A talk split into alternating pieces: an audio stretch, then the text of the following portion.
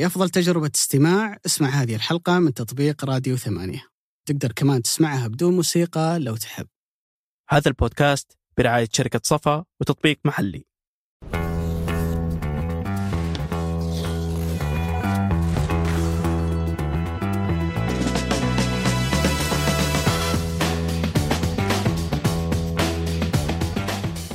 السلام عليكم ورحمة الله وبركاته. حياكم الله في حلقة جديدة من بودكاست مرتدة الذي يأتيكم من شركة ثمانية للنشر والتوزيع. تحدثنا في هذه الحلقة عن ملف المملكة العربية السعودية لاستضافة كأس العالم 2034 عن الملفات الأخرى المنافسة وعن حظوظنا في كسب تنظيم كأس العالم. أيضا تحدثنا عن دوري روشن أحداث الجولة التاسعة الديربي الكبير جدا اللي كان ما بين الاتحاد والأهلي الفوز الأهلاوي الكبير تعثر الاتحاد والكلام الكثير الذي دار عن نونو سانتو وعن شكل الفريق بعد هذه المباراة. وبالتأكيد تحدثنا عن المتصدر الموجود اليوم في أعلى سلم الترتيب نادي الهلال والانتصار الكبير اللي أحرزه أمام نادي الأخدود. الخلاف المتكرر اللي قاعدين نشوفه على تنفيذ ركلات الجزاء من لاعبي الهلال. شكل الفريق الهلالي بدون نيمار. الحلول المتنوعة عند الهلال على مستوى التسجيل. والتغيير التكتيكي المهم اللي أجراه جيسوس على الفريق الهلالي في هذه المباراة. وبالتأكيد أيضا تحدثنا عن تعثر نادي النصر المفاجئ أمام أبها في مباراة كاد النصر أن يكسبها لولا هدف على دقائق المباراة الأخيرة أعطى أبها نقطة وأفقد النصر نقطتين قد تكون مهمة جدا على مستوى تنافس الدوري من هنا إلى نهاية البطولة. وأيضا تحدثنا عن الأزمة الحاصلة في نادي الشباب افتقار الفريق للحلول الهجومية التعثرات المستمرة والأزمة التي لا تكاد أن تنتهي في نادي الشباب من بداية الموسم. تحدثنا عن مواضيع عديدة في هذه الحلقة. نرجو أن تحوز على رضاكم واستحسانكم. أما الآن نترككم مع الحلقة. أبو عالية بندر المشرافي اللي تقريبا قضى شهر من حياته في قطر في كأس العالم الماضية 2022 أول شيء صباح الخير. صباح النور. الأمر الثاني وش شعورك؟ كأس العالم. كأس العالم 34 أتوقع بنكون شيبان أنا وياك كمان مرة يعني. بالي وقتها. لا داعي تسأل هالسؤال. بس أكيد إني أكبر مما أنا عليه اليوم بحوالي 12 سنة. 11 12 سنة. يعني على على طاعته إن شاء الله. يكون إن شاء الله بإذن الله تعالى. فيك شدة؟ فيني شدة أكيد أنا ما ما اوقف باخذ بنتي عالية. إن شاء الله ولدي الجاي إن شاء الله. وبقعد أحضر مباريات لا بيكون كأس عالم عندنا. يعني فخر كبير إنك إن انه يشارك العالم ثقافتك ويشارك برضو آه يشارك المجتمع ينمي اقتصادك يرفع من جودة أمور كثيرة سواء على مستوى البنية التحتية على مستوى الملاعب على مستوى أمور كثيرة. وتتكلم أبو علي عن كأس عالم يقام للمرة الأولى في دولة واحدة ب 48 منتخب العادة والبطولتين السابقة واحدة في أمريكا وكندا والمكسيك والقادمة بتكون تقريبا في البرتغال وإسبانيا. والمغرب مع ثلاث مباريات راح تقام في أمريكا الشمالية ولكن الجنوبية. عفوا أمريكا الجنوبية. آه ولكن بشكل عام 48 منتخب أكثر من 104 مباراة تقريبا العادة كأس العالم 32 منتخب. 64 مباراة نتكلم عن 108 مباراة نتكلم عن 39 يوم بدل ما هي 29 يوم. يعني نتكلم عن حجم مباريات حجم سياح حجم تشغيل. مرعب مرعب مرعب. إن شاء الله تكون آه، لحظات ممتعة لنا ولك. هو يمكن السيناريو اللي صار في اليومين الماضية هو كله يمهد من أجل أن السعودية تتقدم استضافة كأس العالم 34 هو ما أعلن بشكل رسمي ولكن كان في أنباء صحفية في الوقت الماضي أنه السعودية مهتمة بتنظيم كأس العالم 2030 وكان في كلام أنه راح يكون بالمشاركة مع عدة دول. طلع الكلام عن مصر طلع الكلام تقريبا عن اليونان. أنه كانت هي المشارك. وممكن كانت الفكرة هي أيضا ما أعلنت بشكل رسمي لكن كانت الفكرة أنه هذه كأس العالم نسخة خاصة جدا اللي هي 2030 لأنها تتزامن مع مرور 100 سنة على تنظيم النسخة الأولى اللي كانت في عام 1930 فبالتالي تتذكر فكرة بلاتيني كأس أمم أوروبا اللي واسعة النطاق اللي كانت صحيح. في 2020 اللي تلعب في أكثر من دولة وفي أكثر من مدينة. الفكرة أنه هذه النسخة من كأس العالم تلعب على نطاق واسع والفكرة كانت الجذابة أنه تكون في ثلاث قارات حتى. فكانت الفكرة أنه السعودية ممثلة عن آسيا مصر ممثلة عن أفريقيا اليونان ممثلة عن أوروبا وكان في كلام أيضا عن إيطاليا في وقت سابق. تشوف اليوم ما تم اعتماده إنه إسبانيا في أفريقيا، البرتغال و... إسبانيا في أوروبا. وإسبانيا عفوا والبرتغال في أوروبا، المغرب في أفريقيا وثلاث دول في أمريكا الجنوبية، فتتكلم عن كأس عالم ذات نطاق واسع. بالنسبة لنا أعتقد إنه لعل يكون أفضل إنه نذهب باتجاه نسخة 34 اولا الاستضافه بتكون لك أنت بالحالك كما تم الإعلان عنه في اليومين الماضية، الأمر الآخر أنت كل ما يكون لديك وقت أطول كل ما تصبح أكثر جاهزية، إحنا قريبين جدا من أنه ننظم إكسبو في 2030 فبالتالي إنها ما تتزامن الحدثين في ذات السنة وإن كانت المملكة قادرة على أنها تنظم هالحدثين وأكثر من ذلك لكن يعطيك وقت أكثر للتركيز على كل مشروع أو كل ملف منها. عندك من هنا إلى ذاك الوقت راح يكون عندك كاس امم آسيا 2027 آه، وممكن من هنا إلى ذاك الوقت أصلا تتكلم عن لا يزال لدينا نسخة من كأس العالم للأندية اللي راح تقام في عام 29 فبالتالي عندك نسخة 33 أيضا من كأس العالم للأندية. فبالتالي أنت ممكن تدخل في أكثر من تحدي في الفترة القادمة. الجميل بالنسبة لي إنه خلال اليومين الماضية يعني حاولت إني أطلع على ردود الفعل ومعظم التصريحات اللي كانت. فكان في كلام جميل للأستاذ ياسر المسحل. قال نصا إنه إحنا ما نتوقع ان يكون في ملفات منافسة لأنه الوقت ضيق. آه بتاريخ 6 أكتوبر الفيفا أرسل الاشتراطات المبدئية أو أعلن عنها لأي دولة راغبة. بتاريخ 31 أكتوبر نهاية الشهر اللي إحنا فيه الآن أي دولة لها رغبة إنها تنظم كأس العالم لابد إنها ترسل للفيفا إنه إحنا عندنا اهتمام ورغبة. إلى حد اللحظة ما في إلا الملف السعودي ومثل ما قال الاستاذ ياسر المسحل ما نتوقع ولو فيه قال إحنا مجهزين ملف ثقيل. شفت اليومين الماضية صحيح. أكثر من 50 اتحاد كرة قدم على مستوى العالم أعلنوا بشكل يعني رسمي وصريح عن دعمهم للملف السعودي وأعتقد إنه العدد راح يزيد بعد ذلك. فلما تدخل لهذا التنافس إذا كان في قارة ثانية عفوا دولة ثانية لأنه محصورة ما بين آسيا واوكيانوسيا إنه أنت داخل اولا لأنك المملكة العربية السعودية بالإمكانيات الكبيرة جدا اللي عندها الملف ثقيل مثل ما قال الاستاذ ياسر المسحل. عندك هذا الدعم الكبير جدا من كل الاتحادات اللي أعلنت وعندك ثقل في قارة آسيا وعلى مستوى يعني العربي والإسلامي. فبالتالي أعتقد أنه السعودية لما تروح الهدف في الفترة الأخيرة تروح وهي متأكدة منه تروح وهي أعدت بشكل جيد من أجل إنها يعني تنال ما تسعى إليه. أكيد كلنا نتمنى أنه كأس العالم 34 يكون في السعودية. بس أبو عالية إذا فيه ممكن شك فهو إما إنه دولة آسيوية ثانية طبعا الهند خلاص أعلنت بشكل رسمي. في الخليج ما أتوقع كوريا واليابان ما ما ظهر أي كلام واصلا نظموا نسخة 2002 آه، مع إنه ما يمنع إنهم ينظمون مرة ثانية. ممكن التخوف بس من الصين ومن أستراليا. أنت وين تشوف إنه ممكن يكون لو في المي... التحديد الأكبر؟ الميزة إنه إنه العملية أو أو وقت الاختيار 2034 إنه سنة يعني تجي بعد ما كنا أوروبا انتهت وأفريقيا أنت already أعطيتها أعطيتها مونديال 20 30 فعندك فرصة كبيرة. زائد إنك تبدأ أو تجهز هذا الملف وأنت already عملت أشياء كثيرة في السنوات الماضية. تكلم عن مستوى رعايات ضخم كبير جدا من أرامكو من روح السعودية من طيران الرياض. تكلم برضو عن دوري قوي مليء بالنجوم. تكلم عن ثقل ومكانة رياضية كبيرة جالسة تنمو. تكلم برضو عن حجم استضافات كبيرة. أنت جالس تقيسها وجالس تعملها السنوات الماضية تتكلم عن السوبر الأسباني السوبر الإيطالي كأس آسيا 2027 أولمبياد الشتوية 29 الأولمبياد الصيفية الآسيوية 2034 تتكلم عن حجم أعمال كبير جالس تأديه جالس تثبت للعالم إنك كفؤ إنك قدها في مساله استضافه مثل هذه الأحداث الرياضية. عندك ثقل رياضي كبير عندك تاريخ وإرث وهذا الشيء راح ينعكس لما تقدم ملفك.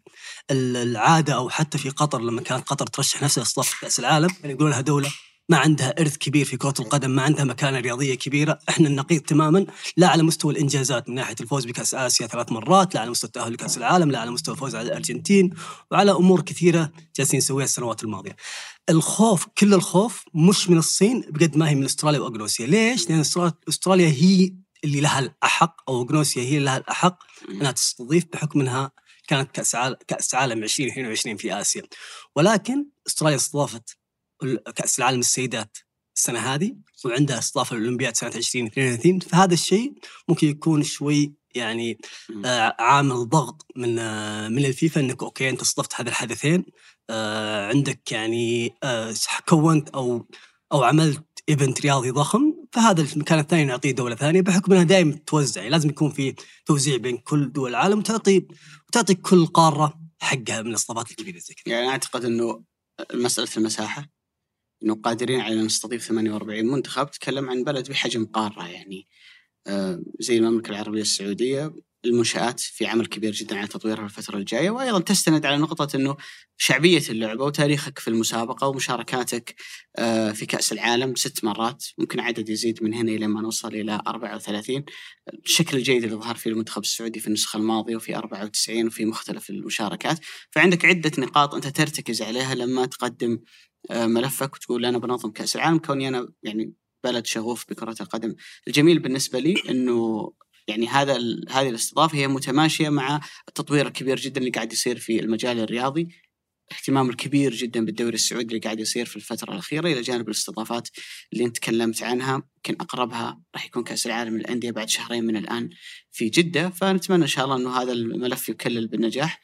وأنا أقول سواء في منافسين ولا ما في منافسين إحنا متأكدين إنه المملكة لما تقدم ملف هي ما تقدم إلا ملف بإذن الله تعالى راح يكون يعني رهان ناجح راح يكون ملف يعبر عن قيمة المملكة وثقلها في المجال. خلينا نرجع أبو عالية إلى دوري روشة وما حدث نهاية هذا الأسبوع.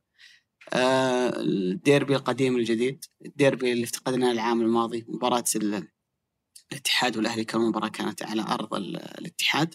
بشكل عام قبل ما نخش في المباراة وفي التفاصيل يبغى لها قهوة. إي أنا أحس إنه أجواء المباراة صراحة كانت يعني كانت كانت رائعة جدا. ما قبل الكلام كله اللي دار في ال social media والمناوشات اللي صارت في صراحة ملح التنافس الرياضي طالما هي في يعني في نطاق المعقول. فلما جيت المباراة تكلم عن ملعب فل جمهور هنا وجمهور هنا. تكلم عن تحس إن في محاولات استفزاز من هذا المدرج لهذا المدرج. الأجواء صراحة كانت غاية في الروعة. ممكن مباراة على مستوى الإثارة والندية. هذه ثالث مباراة تجمع ما بين أندية الصندوق أربعة ثلاثة أربعة ثلاثة في المباراتين الماضية. هذه لا كانت شحيحة الأهداف لكن الجو العام صراحة كان رائع. وأنا أعتقد وإن كانت مباراة شحيحة الأهداف لكن للمتابع اللي مهتم بالتفاصيل الفنية المباراة صراحة كان فيها تفاصيل كثيرة جدا. لكن البداية أبو عالية خلينا نقول فاجأك فوز الأهلي؟ أنه على الرغم من ما حدث في الجولات الماضية تعثرات نتائج اللي ما كانت مرة مرضية في الفترة الماضية إنك تجي وتكسب الاتحاد واحد صفر في مباراة. شوف. خلينا نقول إلى حد ما كانت رائعة جدا من الأهلي. مش مفاجأة بقد ما الأهلي هو الفريق الوحيد اللي غير إدارته. لأندية الصندوق إدارة ثابتة الأهلي هو الفريق اللي غير مدرب الاتحاد ما غير مدربه الأهلي هو الفريق الوحيد اللي غير كل أجانبه الاتحاد ما غير أجانبه. الأهلي هو الفريق اللي غير عدد كبير من اللاعبين المحليين الاتحاد ما غير. والاتحاد بطل دوري روشن والأهلي بطل دوري يلو. والاتحاد استخدم الميزة الإضافية أو ال added value هذه في عملية إنه يستفز الأهلي على مستوى إنك أنت عائد أنت تتذكرني. البس نظارة. يعني محاولة شوي إني أثر عليك على مستوى المباراة أضغطك نفسيا أحاول إني قد ما أقدر أستفيد من الميزة الإضافية اللي أنا أملكها خصوصا إنها أول مباراة وأنت عائد وأنا بطل. وكان الخوف إنك تخسر مثل هذه المباراة بحكم إنها أول مباراة. لذلك ردة الفعل وقلنا الحلقة الماضية إنه إنه ردة الفعل على هذه الخسارة سواء لأي فريق راح يكون مبالغ فيها بشكل كبير جدا. على مستوى المباراة ممكن لاحظت أنت أبو علي من بداية المباراة أو بداية الشوط الأول تحديدا الاتحاد رامي الكره على الأهلي، الأهلي جالس يحضر بعيد ورا، ما في طلوع للفريق، ما في عملية ضغط، ما في محاولة إن إنك آه، ما هي الطريقة أو الستايل اللي لعب فيه الأهلي في المباريات السابقة إنه يضغط ضغط عالي، إنه لعبت في منطقة الجزاء يعني محاولة خلق آه، زيادة عادية في ملعب لا تستدرك راجع مهدي خف الرتم والاتحاد برضو ما مارس عملية الضغط اللي مارسها مباراه الهلال في نص الملعب لا معطيهم الكرة ويلا اطلعوا بالكرة. فتلاحظ إن المباراة شوي مملة في هذا الجانب إن كل المدربين ما حد يبغى الكرة ولا حد يبغى يعني يكون آه، عنده جهد بدني عالي بداية المباراة. ليش؟ بحكم الطقس بحكم الأجواء. مش المسألة أو المشكلة مشكلة بدنية في اللاعبين قد ما هي مشكلة طقس وأجواء. ودايم رتم الدوري أو رتم اللاعبين جالس يقل خصوصا في بداية الدوري لأن الجو حار.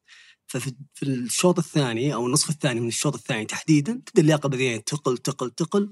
هذا الشيء عانى منه الأهلي والاتحاد في المباريات السابقة وأدى إلى الفرق الفرق هذه تنهار في نهاية الوقت. لذلك كان في خوف من عامل اللياقة. حلها بالنسبة لي هذا الشيء حله انه يكون عندنا ملاعب مكيفة لازم. خليك على هذه على جنب. نرجع للمباراة نفسها. حتى لو تلاحظ على مستوى على مستوى التبديلات في المباراة كلها أظهرة. يعني الظهيرين اليمين في الأهلي ما كمل المباراة. الظهير اليمين واليسار في الاتحاد برضه ما كمل المباراة. الغريب هذا كله إن الأهلي من خمس من تسع مباريات في الدوري لعب خمس أظهرة يسار. اليوسكي آه سعد بلعبيد بسام خلاجي آه العمار أمس هو اللي لعب وبرضو آه سعد بالعبيد سعد بالعبيد ذكرته. آه في لاعب شارك الشوط الثاني آه الزبيدي الزبيدي الزبيدي وفي لاعب نزل بديل الزبيدي في شوط المباراة الثانية مباراة الفتح. برضو سعد اي لأن مباراة الفتح ضد مراد الخليجي الظاهر. شوط يبي لك ظهير يعني. فتكلم عن خمس أظهرة في في تسع مباريات رقم كبير. تجي تتكلم عن طريقة المباراة واضح إن يسلي وحتى نونسان تبحثوا عن الهدف الواحد، الهدف اللي يجي من كرة ثابتة، يجي من الخطأ، اللي يجي حتى من كرة مش هجمة متناسقة، وقدر هذا الشيء من يجيبه؟ يجيبه كيسي، كيسي واحد من أهم وأبرز اللاعبين في مسألة الزيادة العادية، وحتى في مسألة إنه لاعب ترى مختلف عن فيجا، فيجا لما ياخذ الكرة يحب ياخذ فيها 10 20 30 متر وهو يركض بالكرة. كيسي ترى ما تشوف في هذا الشيء. تشوف إنه غالب إذا استلم الكرة يحاول يعطي الباص يحاول يستخدم مهارته يحاول يقرب الفريق ويصعد مع الفريق من ثلث إلى ثلث لين يوصل للثلث الأمامي ويعطيك الزيادة العادية اللي دايم كيسي يكون متمركز بشكل جيد ولمسته في الباب لمسة هدف. فعلا هو اللي هو اللي سجل هدف الفوز اللي فعلا هدف مستحق. تيجي تشوف مندي على على صعيد الحراسة في الأهلي قدم واحدة من أجمل مبارياته إن لم تكن الأجمل وهو تقريبا اللي حافظ أو كفل للأهلي هذا الانتصار والثلاث نقاط بعد ما كانت الجماهير الاهلاويه تنتقده. وقلت أنا في الحلقة السابقة إن الحارس هذا عندك جالس عندك. أنت لما تنتقده لما تقلل منه ما راح يفيدك هذا الشيء. فعلا قدم واحدة من أجمل مبارياته وأعطى عربون صداقة أو محبة للجمهور الأهلاوي. هذا في عصايد الأهلي. تكلمت أبو علي عن زيادة كيسي وإنه يعمل تأثير في الجانب الهجومي. سجل عليكم في الديربي؟ سجل عليكم أنتم لا أنا أنا بجيك بعدين برجع لي أنا.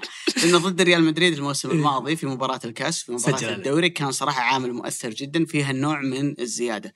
فهذا هو طابع style كيسي وهو صحيح لاعب آه، عمق وسط تكلم عن الارتكاز لاعب ستة ولاعب ثمانية لكنه مرة ممتاز في عملية الزيادة. في لعيبة يزيد والكورة في رجله يجري بالكورة. وفي لاعب لا هو ذكي في عملية التحرك وقراءة مسار الهجمة زي ما صار في هدف المباراة الوحيد. أول نقطة أبو عالية لابد أن ننطلق منها في الحديث عن الأهلي في هالمباراة. مدرب جديد زي ما قلت إدارة جديدة.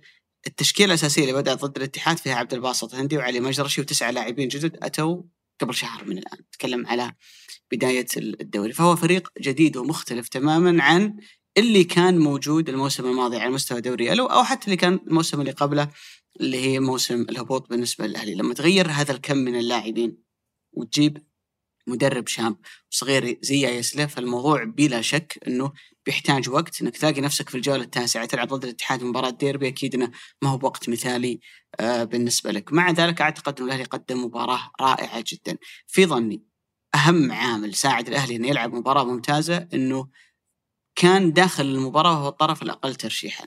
خلينا نقول تم ممكن ما قبل المباراة استفزاز حشد جماهيري وهو منطقي وطبيعي بالنسبة من الفريقين يعني. لكن شلون أنت توظف هذا الشيء لمصلحتك؟ أنك تحفز لاعبيك إنه عشان نكسب المباراة لابد أن تكونون أكثر رغبة. أتوقع التحليل البسيط اللي أي أحد شافه ولاحظه في المباراة تقدر تلاحظ إن هذا الفريق اللي لابس أبيض عنده رغبة قتالية أكثر من هذا الفريق اللي لابس أصفر وأسود. يعني كان واضح إنه الأهلي عنده رغبة أكبر إنه يكسب المباراة بعيدا عن التفاصيل الفنية. في الجانب الفني أعتقد إنه يايسله قدم فكرة رائعة جدا في هالمباراة. حمد الله بنزيما رومارينيو ثلاثة لاعبين من الأفضل في الدوري. ثلاثة لاعبين ممكن أقدر أعتبرهم مع كريستيانو وماني وتاليسكا إنهم يمكن أهم ثلاثيات هجوم موجودة اليوم في في دوري. لكن وش الفرق في النصر عن الاتحاد؟ ان هذا الثلاثي اللي موجود عند النصر ما يتعب كثير عشان توصل الكورة في الثلث الهجومي، ما راح تشوف ماني وتاليسكا ينزلون إلى مناطق متأخرة من أجل أنهم يصعدون الهجمة لأن عندهم بروزوفيتش وعندهم أوتافي وعندهم منظومة كاملة. لابورتا بالضبط لابورت وراهم وأكثر من عنصر. يعني الموضوع ما تتعب كثير لما توصل الكورة للثلث الهجومي، في الاتحاد عملية إيصال الكرة للثلث الهجومي تمر يعني بمخاض عسير، ليش؟ في نهاية الأمر لا هي نقطة قوة عند كانتي ولا هي نقطة قوة عند فابينيو وبإصابة حجازي وشراحيلي أنت فقدت مدافعين جيدين في الجانب الدفاعي لكنهم كمان رائعين في عملية بناء اللعب. والموسم الماضي كان يتكلم نونو سانتو أنه عكسهم أنه حجازي يروح يسار وشراحيلي يكون يمين من أجل إعطاء الفريق ميزة أكثر على مستوى بناء الهجمات. وين تكمن المشكلة في الاتحاد؟ زي ما قلنا إنه غياب حجازي وشراحيلي خصائص فابيني وكانتي ولكن أضف عليها عامل مهم جدا انه الفريق ما عنده أطراف يستند إليها، فبالتالي كل هالعناصر يحتاجون منك دائما إلى إنك أنت تطلع الكرة من الثلث الدفاعي. ممكن يساعدونك في الثلث الأوسط. بعد ذلك لما تروح للثلث الهجومي هم عناصر فتاكة جدا. في شوط المباراة الثانية شفنا كيف يعني شكلوا خطورة كبيرة جدا على مرمى الأهلي. فالفكرة عند مدرب الأهلي كيف أصعب عملية خروج الكرة من الثلث الأول اللي هو ثلث الاتحاد الدفاعي. في معظم فترات الشوط الأول لو بترجع تتابع المباراة مرة ثانية بتلاقي إنه فراس بريكان لاعب الجناح الأيسر كان يضغط على قلب الدفاع اللي هو فيليبي. فيليبي ومحرز يضغط على قلب الدفاع اللي على اليسار اللي هو حسن كادش ويبقى فيرمينيو دائما مع فابينيو لأنه فابينيو هو اللي ينزل ويستلم ما بين قلبي الدفاع. وكيسي يعمل التغطية لأنه يوقف فابينيو ويوقف قدامه كانتي. فأنا ما أقدر أمرر الكانتي ولا أقدر أمرر الفابينيو. قلبي الدفاع عندي عليهم رقابة ما عندي إلا حل واحد أو الكرة على الاطراف لما تودي الكرة على الطرف سواء على الجانب الأيمن عند مد الله. أو على الجانب الأيسر عند با مسعود هو لما يستلم الكره يناظر من هنا إلى الركنية ما في أحد ما في جناح. صح. فأنا وش أسوي؟ يا أرجع مرة ثانية لعمق الملعب يا أطلع فيها، إذا طلعت فيها أنا ممكن أتورط تنقطع مني وترجع علي مرتدة. مرة ثانية، فكان الأهلي نجح في إنه يؤمن عمق ملعبه ويجبر الاتحاد دائما على إنه يروح لل... للأطراف، صح ما كان شوط بلا أخطاء. الأهلي في مرات نجح الاتحاد إنه يكسر هذه المنظومة إنه يطلع الكرة على الطرف ممكن يميل حمد الله أو بنزيما وبعد ذلك مع رومارينيو يتدرج ويصعد بالكرة. شفنا مثلا زي الكرة اللي كانت من بنزيما اللي شالها مندي في في بداية الشوط الأول. في كرة كانت في عمق الملعب اللي كسر الأهلي الاتحاد عفوا. هذا التنظيم للأهلي وقدر إنه يخترق من عمق الملعب. وانفرد كانتي وشاتها جنب القام لكن في المجمل أنت بدل ما تجعل ما تخلي الاتحاد يوصل عشر مرات في الشوط إلى مرماك تقللها إلى مرتين أو ثلاث مرات. بعد ذلك ممكن إنقاذ من مدافعك ممكن لقطة عظيمة من حارسك تبقيك في المباراة. لكن في المجمل لا تخلي الوصول إلى مرماك سهل. أبرز مثال على ذلك الشوط الأول مباراة الهلال والاتحاد كان وصول الاتحاد لمرمى الهلال سهل جدا. فبالتالي أعتقد أنه هذه النقطة اللي بدأ منها يسله تفكيره في في المباراة وكان بارع جدا في إنه بأمانة يستغل إنه رياض محرز في موقف لاعب ضد لاعب بيقدر يصنع لك حلول متنوعة جدا. بتلاحظ إنه الهجمة اللي أتى منها الهدف فيها استغلال نقطة قوة لكل عنصر من الثلاثة اللي ساهموا في الهدف. محرز في موقف لاعب ضد لاعب فراس بريكان من أميز اللاعبين. وأنا من اللي تكلمت عنها في في المباريات اللي لعبناها ضد الأرجنتين وضد بولندا في كأس العالم الماضية إنه أمام منتخبات عندها لاعبين مميزين وتكوين بدني جيد فراس قادر ياخذ كثير من الكور العالية. لو تتذكر آه، أبو عالي الهدف اللي سجله سالم ضد الأرجنتين بداية الكورة. كانت كورة طويلة من العويس فراس بريكان ارتقى فيها نزلت لسعود وبعد ذلك تدرجت الكره وجاء الهدف. فكان فكرتنا في ذيك المباراة إنه بدل ما نتدرج في البناء طويلة من العويس دائما من الفراس اللي كان لاعب جناح أيمن. عرضية رائعة من محرز رأسية ممتازة من فراس بريكان والشيء اللي قلنا عنه اللي لسع منه ريال مدريد اللي هو موضوع الزيادة اللي دائم يعملها كيسي. أعتقد إنه الأهلي لو خرج من هذه المباراة بتعادل بتكون نتيجة منطقية وعقلانية قياسا ب يعني ظروف الفريقين لكنك تطلع بفوز في مباراة من هالنوع أعتقد إنه حافز كبير جدا بالنسبة للأهلي. فيها عدة مكتسبات على رأسها مثل ما انت ذكرت إنه عودة مندي مرة أخرى.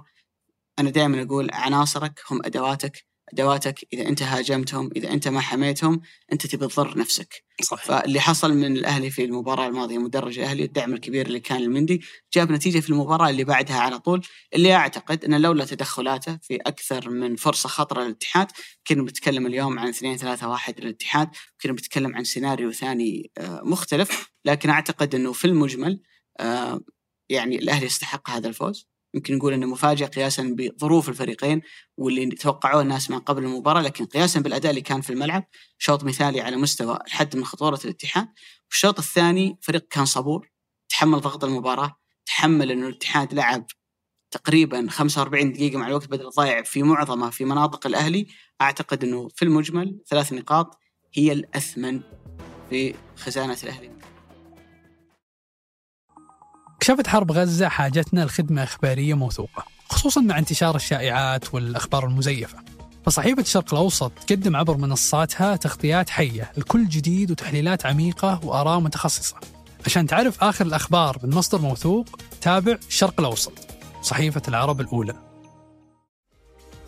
الجماليات المعمارية مهمة بس جودة البناء أهم وحداثة التصاميم مهمة لكن الخدمات والمرافق أهم. المهم والأهم مضمون. تملك المستقبل مع وحدات شركة صفاء للاستثمار. أعرف أكثر من الرابط في وصف الحلقة.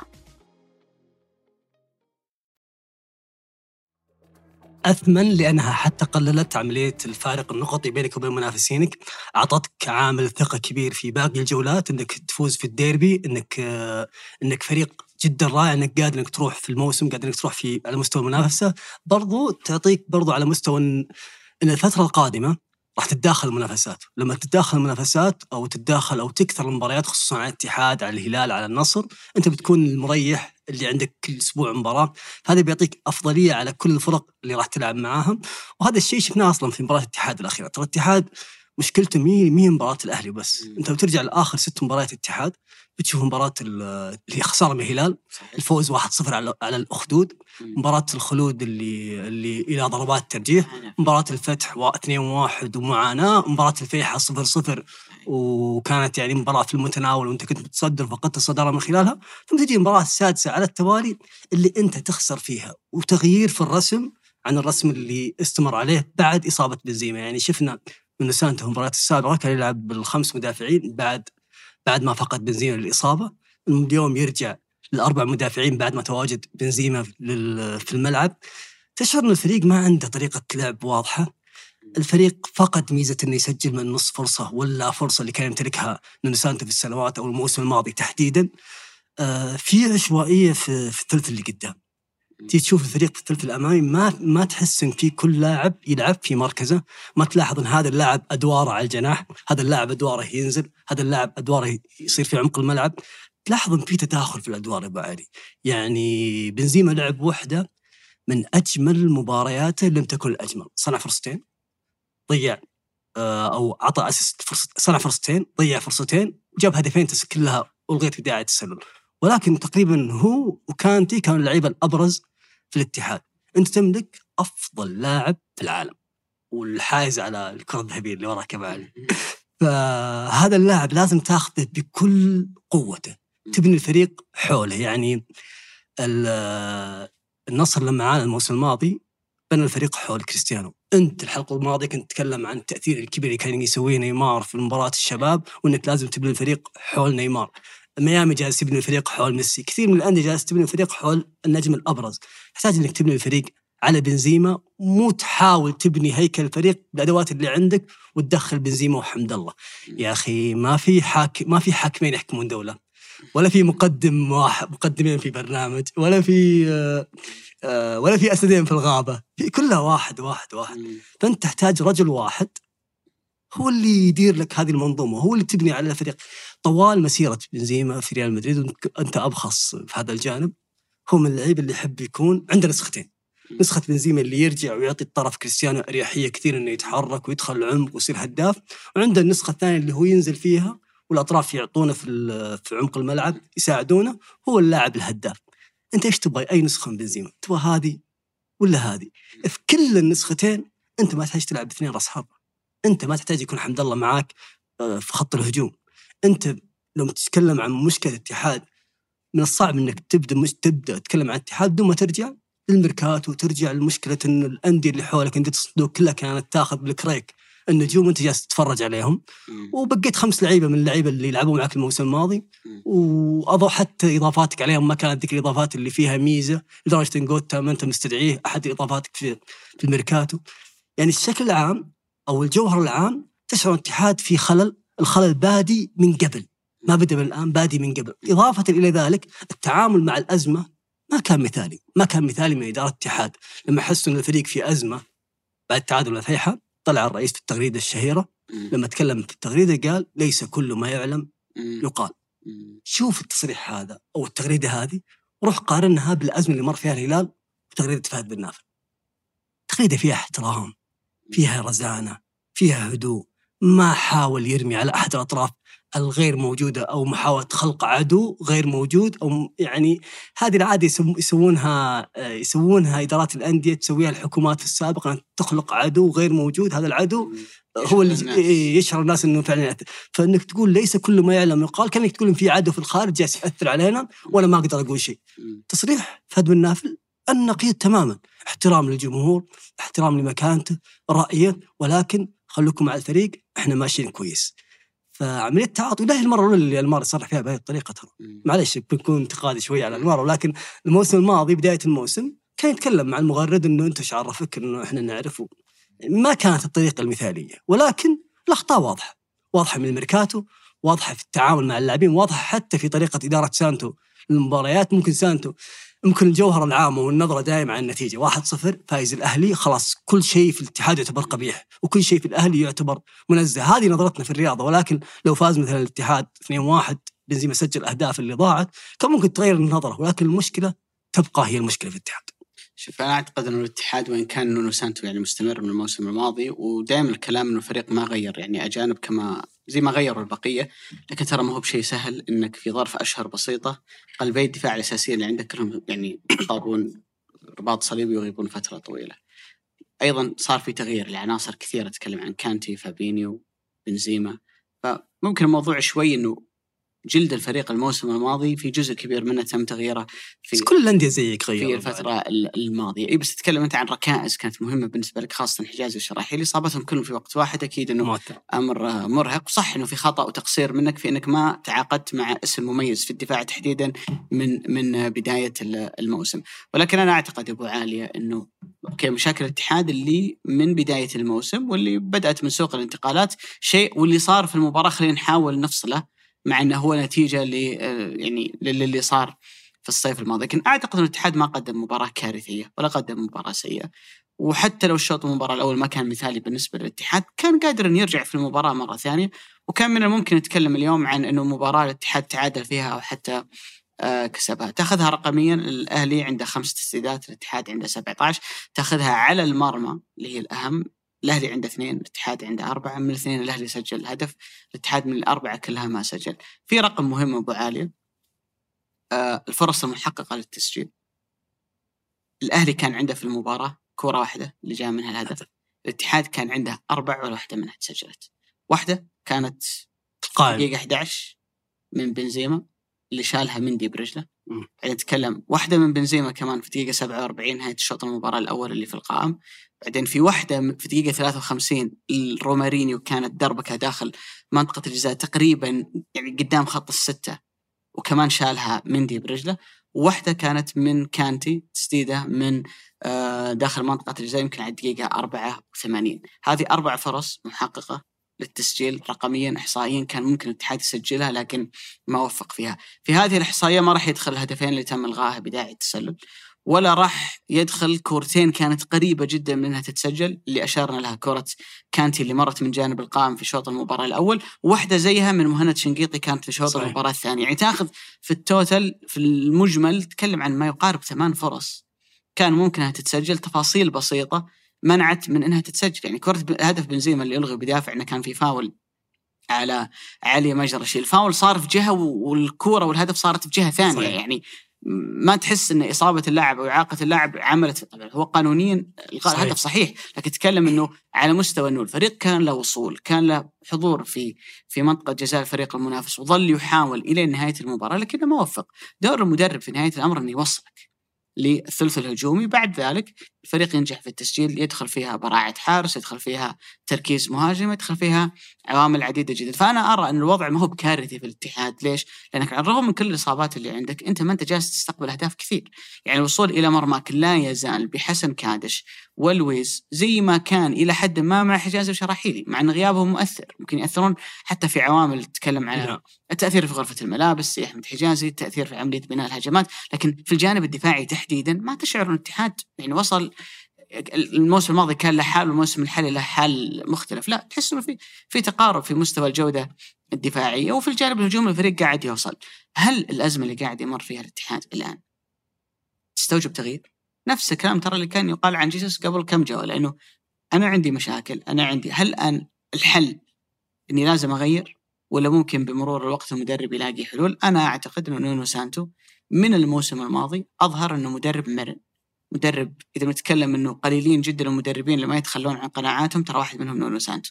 نونو سانتو ممكن يلعب بالثلاثة ممكن يلعب بالأربعة بمهاجم مهاجمين بمختلف الطرق الموجودة. ولكن أعتقد إنه أول شيء يحتاج الاتحاد في الفترة الشتوية إنه يسجل جوتا أول شيء يحتاج الاتحاد إنه لابد إن الفريق يكون عنده حلول على مستوى الأطراف.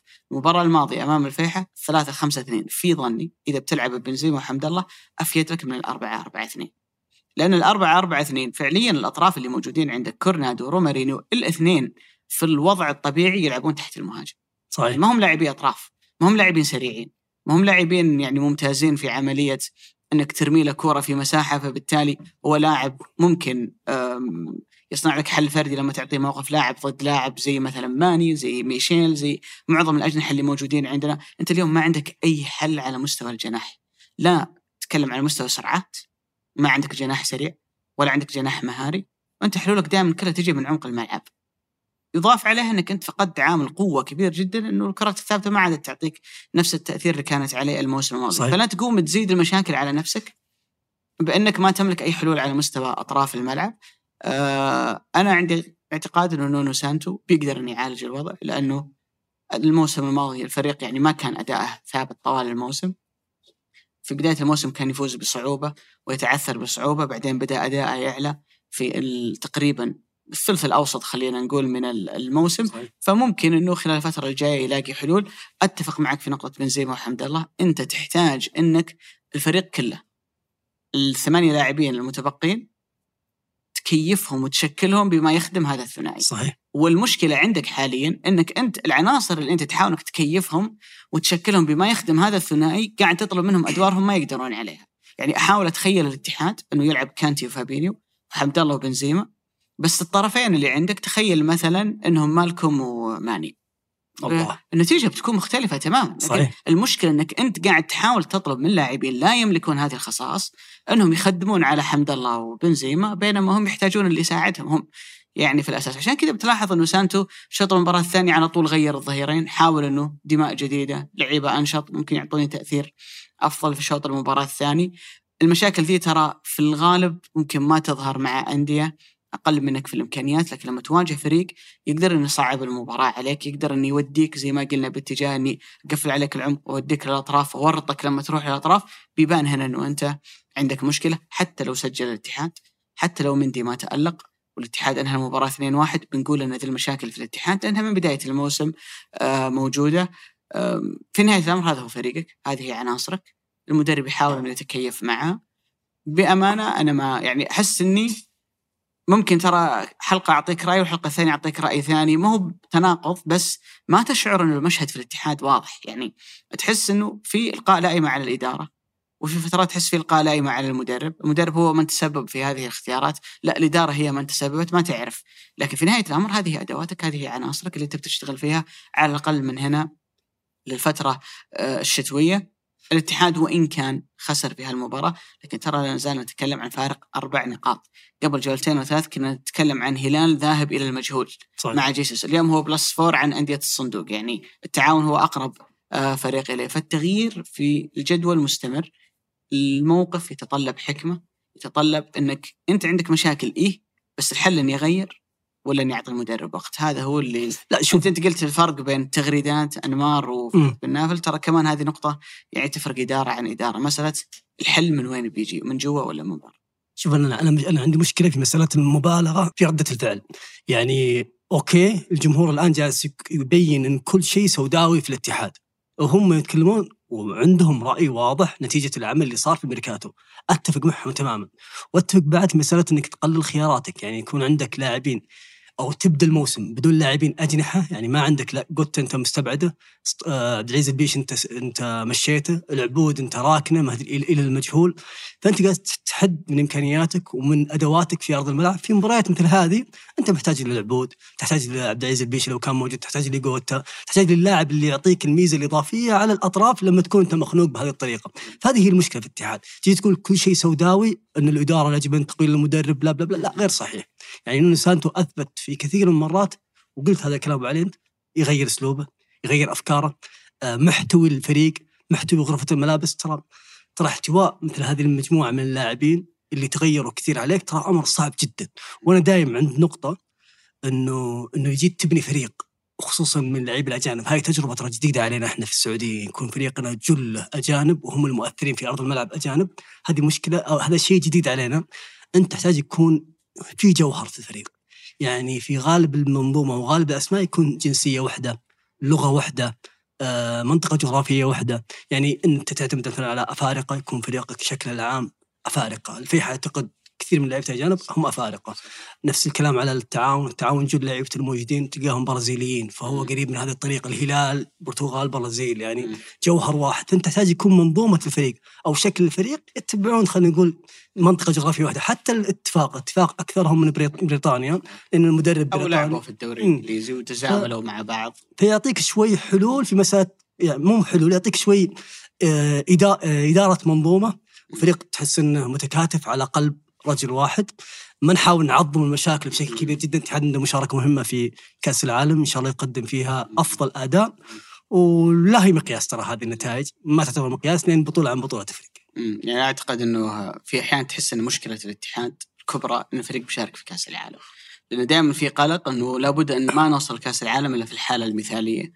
مع إني أنا وجهة نظري إنه المشاركة في البطولات المجمعة اللي بنظام خروج المغلوب ليس بالضرورة أن الفريق اللي بيوصل لها في أفضل جاهزية هو اللي بيكسبها. صحيح. يعني يمكن تجربة المغرب في كأس العالم الماضية أنه غيروا مدربهم قبل البطولة بوقت قصير ما راحوا في حالة مثالية وبعد ذاك حققوا أكبر نجاح للبلدان العربية في كأس العالم الهلال كأس العالم الانديه الماضية راح هو ما أحد ينتظر منه شيء وفي نهاية الأمر دنمارك آه، بالضبط لقينا لعب المباراة النهائية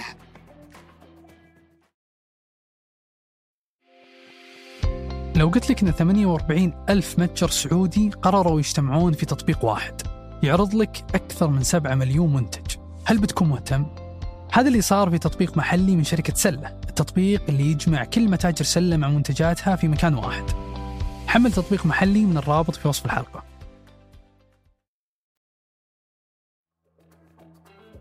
الهلال ينتصر يتصدر آه بعد أزمة كبيرة مر فيها الفريق. كيف شفت المباراة؟ كيف كيف شفت الهلال؟ يعني الأزمة في الهلال خلينا نقول بدأت من التعادل اللي كان أمام ضمك وإن كان فريق فقد فيه نقطتين وهي مهمة في سباق الدوري لكن شكل الفريق ذيك المباراة يعني كان يوحي إن القادم هو أسوأ من اللي إحنا شفناه في المباراة هذه، صح أداء الفريق ما كان مثالي في مباراة آه، الجبلين في بطولة كأس الملك. لكن بعد ذلك الفريق من مباراة الشباب انطلق انطلاقة جدا ممتازة. الفوز 3-0 آه، ضد نساجي في إيران. ومن ثم الفوز المقنع على الأخدود في المباراة الأخيرة اللي أعطت الهلال فارق نقاطي مريح على مستوى صدارة الدوري. تتكلم عن بالتنافس مع الاتحاد والنصر اللي هم الأندية اللي أنت تفترض أنهم بيكملون معك في المنافسة مع فائق الاحترام والتقدير نادي التعاون اللي هو موجود اليوم في المركز الثاني. ولا أعتقد أنه نادي التعاون مطالب أنه يكون منافس على لقب الدوري. نكون منطقيين واقعيين جدا أنه لو أنهى الموسم ثالث رابع أعتقد نتيجة منطقية. ولو نافس وياما شفنا في كرة القدم من أندية كنا نعتبرها في أول تسع عشر جولات أنه بس تبي تنافس الكم جولة ثم كملت يعني تحلق شعرك إذا فزت التعاون بالدوري؟ نفس ميدو. ماخذ أي رهانات أنا. من هالنوع لأن الكرة كل شيء فيها قابل للحدوث. لكن أعتقد أنه فعلا الهلال تشعر أنه تجاوز الأزمة آخر أربع مباريات الفريق ما استقبل ولا هدف. الخدود اللي عانى أمام الاتحاد واللي عانى أمام الأهلي وفازوا ب 1-0 في وقت متأخر المباراة، المباراة كانت أسهل على الهلال، تشعر إنه الفريق بدأ يتخلص من كثير من مشاكله؟ يمكن أبرزها أبرزها في الجانب الدفاعي، الفريق مثل ما قلنا آخر أربع مباريات ما يستقبل أهداف، الوصول إلى مرمى ما عاد بذات السهولة السابقة، وفي ظني في جزء كبير جدا من اللاعبين وفي جزء أيضا من من جيسوس، فيما يتعلق باللاعبين أشوف إنه الفترة الأخيرة الأداء البدني يتحسن، فريق سرعة استرجاعه للكرة أفضل مما كان عليه في فترات الموسم الأولى، اللاعبين حتى على مستوى الرغبة تشعر إنه يعني عندهم رغبة أكبر من اللي كانت في المباراة المباريات الماضية مباراة ضمك تحديدا. أعتقد إنه اللاعبين كانوا يتحملون جزء كبير من الملامه لكن في جانب جيسوس أعتقد إنه في تفاصيل مهمة في المباراة أدت إلى إنه الهلال يكسب. آه خلينا نبدأ من الخدود. فريق هو اليوم وإن كان صاحب أضعف خط هجوم في الدوري لا يسجل كثيرا لكن لو أنت بتاخذ ترتيب أقوى خطوط الدفاع في الدوري بتلاقي ان الفيحة في المركز الأول. شيء طبيعي ومنطقي مع فك رازوفيتش من ثلاث سنوات هو شغال على المنظومة الدفاعية. بتلاقي الاتحاد بتلاقي التعاون بتلاقي الهلال. ما يعني ذلك إنه الأخدود دفاعيا ما قبل مباراة الهلال هو أكثر تميزا من النصر ومن الأهلي؟ وبالطبع من بقية أندية الدوري بما فيها الاتفاق والفتح اللي قاعدة تقدم يعني موسم جيد آه، خلال الجولات الماضية، فبالتالي أنت ما قاعد تتعامل مع فريق في الجانب الدفاعي هو فريق ضعيف لا يقفل بثلاثه مدافعين قدامهم محورين أجنحتهم جودوين وكويادو مو من أعلى الأجنحة على مستوى الالتزام الدفاعي. فالوصول إلى مرماه يعني ما هو بذيك السهولة، صح المباراة صارت أسهل بعد طرد سعيد الربيع لكن في ظني الهلال سهل المباراة عليه من البداية. في فكرة قدمها جيسوس في المباراة أعتقد إنها منطقية إلى حد كبير. في شيء في الكورة يسمونه overload أو تحميل زائد. وش يقصد بالموضوع إنه أنت بدل ما يكون عندك جناح صانع لعب جناح ثاني أحطهم كلهم في جهة واحدة. يعني أسوي كثافة عددية جهة واحدة وأهاجم منها وأخترق منها. لو أنت شفت الشوط الأول ترى تقدر تجيب كذا خط تخيلي تقسم فيه الملعب. بالطول من النص الهلال الجزء الأيسر من الملعب زي اللي كان يقول الخدود خذوه إحنا ما نبيه شغلنا كله بيكون يمين سعود عبد الحميد تقدم والزياده العددية. ميشيل ومالكم الاثنين تحسهم كلهم جناح يمين مش جناح ولاعب تحت المهاجم. يضم معاهم سالم يزيد معاهم سافيتش. ومتروفيتش يستقبل أي كرة عرضية سواء كانت عالية أو ارضيه تجي من الجهة اليمنى. يدلك إنه كان هذه الفكرة اللي موجودة عند جيسوس إنه غالبا المدربين يفتح أقصى عرض الملعب لاعب على اليمين ولاعب على اليسار. الجهة المقابلة ترى ما كنا نشوف لاعب هلالي. حتى الشهراني ياسر الشهراني كان يضم للعمق. جزء منه لأنه أنت تبغى تركز هجماتك على الجانب الأيمن لأنك لما تنقطع الكرة منك في هذا المكان تبغى تعمل ضغط عكسي وتسترجعها مرة ثانية. والجزء الأهم بالنسبة لي إنك أنت تحاول تعالج المشكلة اللي هي إن فريقك لما يفقد الكرة يدافع بسنترين ومحور. بس يعني يتكلم إنه سبعة لاعبين في الجانب الهجومي ثلاثة بس في حال ارتدت الكرة عليك. لا خليني أضيف معاهم ياسر الشهراني. في مباراة الشباب وفي مباراة الأخدود من التغييرات اللي يعملها جيسوس في شوط المباراة الثانية إنه ينزل حسان مكان لاعب ظهير فبالتالي يحول علي البليهي ظهير أيسر. الفكرة اللي تكلمنا عنها تقريبا في الحلقة الماضية أو قبل الماضية إنه كيف يتعامل جيسوس مع مشاكله الدفاعية. في المجمل أعتقد إنه آه، مباراة رائعة للهلال. آه، تكلم عن plus four عن النصر والاتحاد بعد تسع جولات مع فترة التوقف نتيجة جدا مرضية بالنسبة للهلاليين. وأنا أقول أن ال ال الأجمل في الهلال أنه هذه النتائج والأرقام والفريق لسه ما وصل للحالة المثالية. صحيح. يعني نقدر نقول إنه النصر إلى حد ما وصل للشكل المثالي اللي شفناه ممكن في العشر مباريات الماضية اللي ما قبل مباراة أبها، الاتحاد ممكن ما وصل لكن الهلال قطعا هذا ما هو بأفضل شيء عند الهلال. وإذا كانت هذه حصيلتك النقطية وهذا وضعك في ترتيب الدوري وأنت ما وصلت للحالة المثالية معناته أنه الأفضل يفترض انه يكون في في قادم الأيام يحسب صراحة لإدارة الهلال إنها آمنت إن الحل يأتي من الداخل، أنت لما يصير عندك أزمة إما إنك توجد حل من الداخل أو من الخارج، من الخارج بكل بساطة تمشي المدرب وتجيب واحد جديد. في إيمان عند إدارة الهلال إنه لابد أن نكون دائما أكثر صبر في موضوع التغيير، وأنا قلت الكلام في حلقة سابقة فهد بن نافل لا يقيل المدرب إلا إذا صارت أهدافه مهددة. أنا الدوري ممكن يضيع من يديني. لاحظ نتكلم بعد أقل من شهر الهلال عنده plus four عن منافسيه المباشرين آه، اللي يخشى تهديدهم عليه في في بطولة الدوري واستعاد وضعه في بطولة دوري أبطال آسيا أربع نقاط من مباراتين وعبر من مباراة كأس الملك معناته كل أهدافك لا زالت في الميدان وما أخذت قرار متسرع وما أخذت قرار ممكن يخليك تندم في فترات لاحقة من الموسم بإقالة جيسوس. أنا أشوف إنه شيء ما مستغرب صراحة من من فهد بن نافل. لكن خلينا نروح نقطة ثانية أبو عالية أنه جولين من سافتش أول هدفين في الموسم. آه للاعب آه يعني عنده حلول هجومية متعددة. آه بورد عبد الملك كان يقول إنه أخطر لاعب في العالم في الزيادة, الزيادة العددية. شفناه في هالمباراة عمل زيادة عددية في كرة عرضية من سالم وفي متابعة ركلة الجزاء. وأعتقد إنه مهم على الجانب النفسي إن النحس أو العقدة تفك ويبدأ اللاعب يندمج في المجموع ويبدأ يعطي تأثير. تتكلم عن عنصر وسط يسجل وأنت عندك متروفيتش وسالم ومالكم الثلاثة كلهم عندهم ست أهداف في ترتيب هدافيك بالنسبة في الدوري. بيلحقهم سافيتش تتوقع. من أكثر الاشياء تميز الهلال ترى الفترة والدوري هذا إن عنده تنوع في مساله تسجيل الأهداف. يعني أنت ما أدري ما يجيك الخطر. وسافيتش من اللاعبين اللي ورد يقول لازم يكون لاعب يعطي زيادة العددية في منطقة الجزاء عشان يكون أخطر لاعب أو أهم لاعب. أنا ضد هذا المبدأ لأنه اللاعب لازم يعني لا لازم يتكيف اللاعب على طريقة لعب المدرب. يعني أنت أوكي مميز جدا في الزيادة العددية. أنا لما أطلب منك أدوار دفاعية أو أدوار تكون متأخر لازم تعطيهم بجوده عالية. كانتي أحد الأمثلة الكبيرة على هذه الجزئية. يعني كانتي كان لاعب محور ستة متأخر ولا كان يعطي أي زيادة عادية. زي ما قلت نحلة في الملعب. أيام رانييري وبعد ذلك لما وصل ساري ساري حول اللاعب ال box to box وإلى الآن هو لاعب ال box to box حتى مع الاتحاد الآن. تشعر إن اللاعب اللي يعطي الزيادة العددية يعطي الحلول يعطي الإضافة. في جزئية ثانية غير جزئية آه، مسجل أهداف المتعددين في الهلال اللياقة البدنية العالية اللي يملكها لاعبي الهلال. يعني تشعر إن الهلال من الأندية اللي اللي بدنيا الفريق جاهز. وصارت ترى كثير مع مجريات الموسم. في مباراة الاتحاد لما انهار الاتحاد في الربع ساعة الأخير الهلال كان حاضر بدنيا رغم أن الطقس ما كان جيد الجو العام ما كان جيد ولكن واضح أن الإعداد البدني كان عالي جدا جدا عند جيسوس إضافة إلى ذلك كنت تكلمت عن الزيادة أو الأوفرلود الأوفرلود اللي تصير في جانب من أجزاء من الملعب وتفضي الجانب الآخر. هل هذه الفكرة يا أبو علي تشوف إنها مناسبة ضد الأندية القوية؟ الأندية اللي اللي تنقل اللعب من طرف إلى طرف يكون عندها لاعب فاضي في الجهة اليسار مثلا يقدر ياخذ السبرنت مثل تلسكا مثلا يقدر ياخذ المساحة ويجري فيها. أتوقع إنها خطر هذه الطريقة وهذا الأسلوب هو خطر ولكن جيسوس يسوي هذا الأسلوب أو ياخذ هذه المجازفة عشان يخلق زيادة عادية عشان المدافعين أو تكتل المنافسين الأقل منه. شوي يكون عنده حلول أكثر زائد سرعة استعادة الكرة.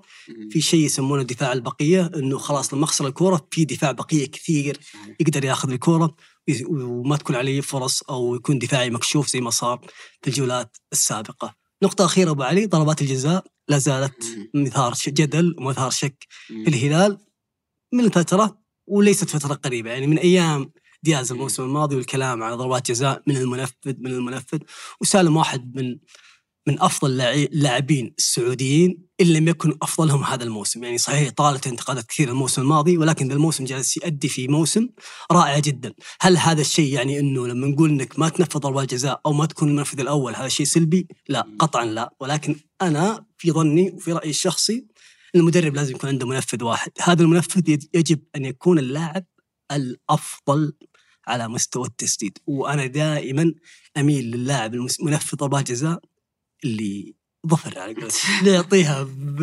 حيلك يا أخي برد قلبي ولو ضاعت أقول عادي ضاعت لأنها ضاعت. بس إنه تلعبها خفيفة ولا هي المرة اللي يضيع سالم يعني معدل اضاعه لضربات الجزاء قياسا بكثرة التنفيذ ترى كثير كثير جدا ولا زالت المشكلة موجودة. نيمار شات متروفيتش شات سالم يشوت آه، أمس كذا كان متروفيتش كان يبغى يشوت. فأعتقد إن جيسوس لازم يلقى حل لهذه المشكلة. إنه هو أو كل شيء يبدأ بالمدرب. منفذين الركنيات على الطرف اليمين على الطرف اليسار يحددها المدرب الفاولات يحددها المدرب ضربات الجزاء.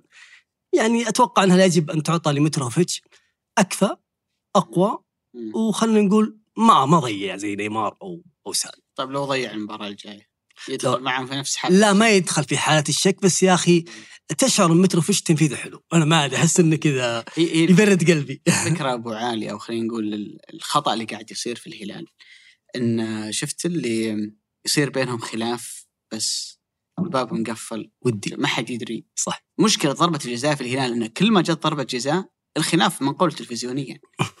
يعني سالم متروفيتش نيمار يمكن أقل يمكن اللي نفذها هو اللي تقدم لها ما كان فيه بس تحس إن سالم متروفيتش تحديدا كلما أتت ركلة جزاء للهلال لابد إنه يدور نقاش ما بينهم مين مين اللي ينفذ. الناس تميل إلى فكرة إنه المدرب يقرر. بس ترى في نهاية الأمر يتكلم عن لاعبين لهم اسمهم لهم ثقلهم.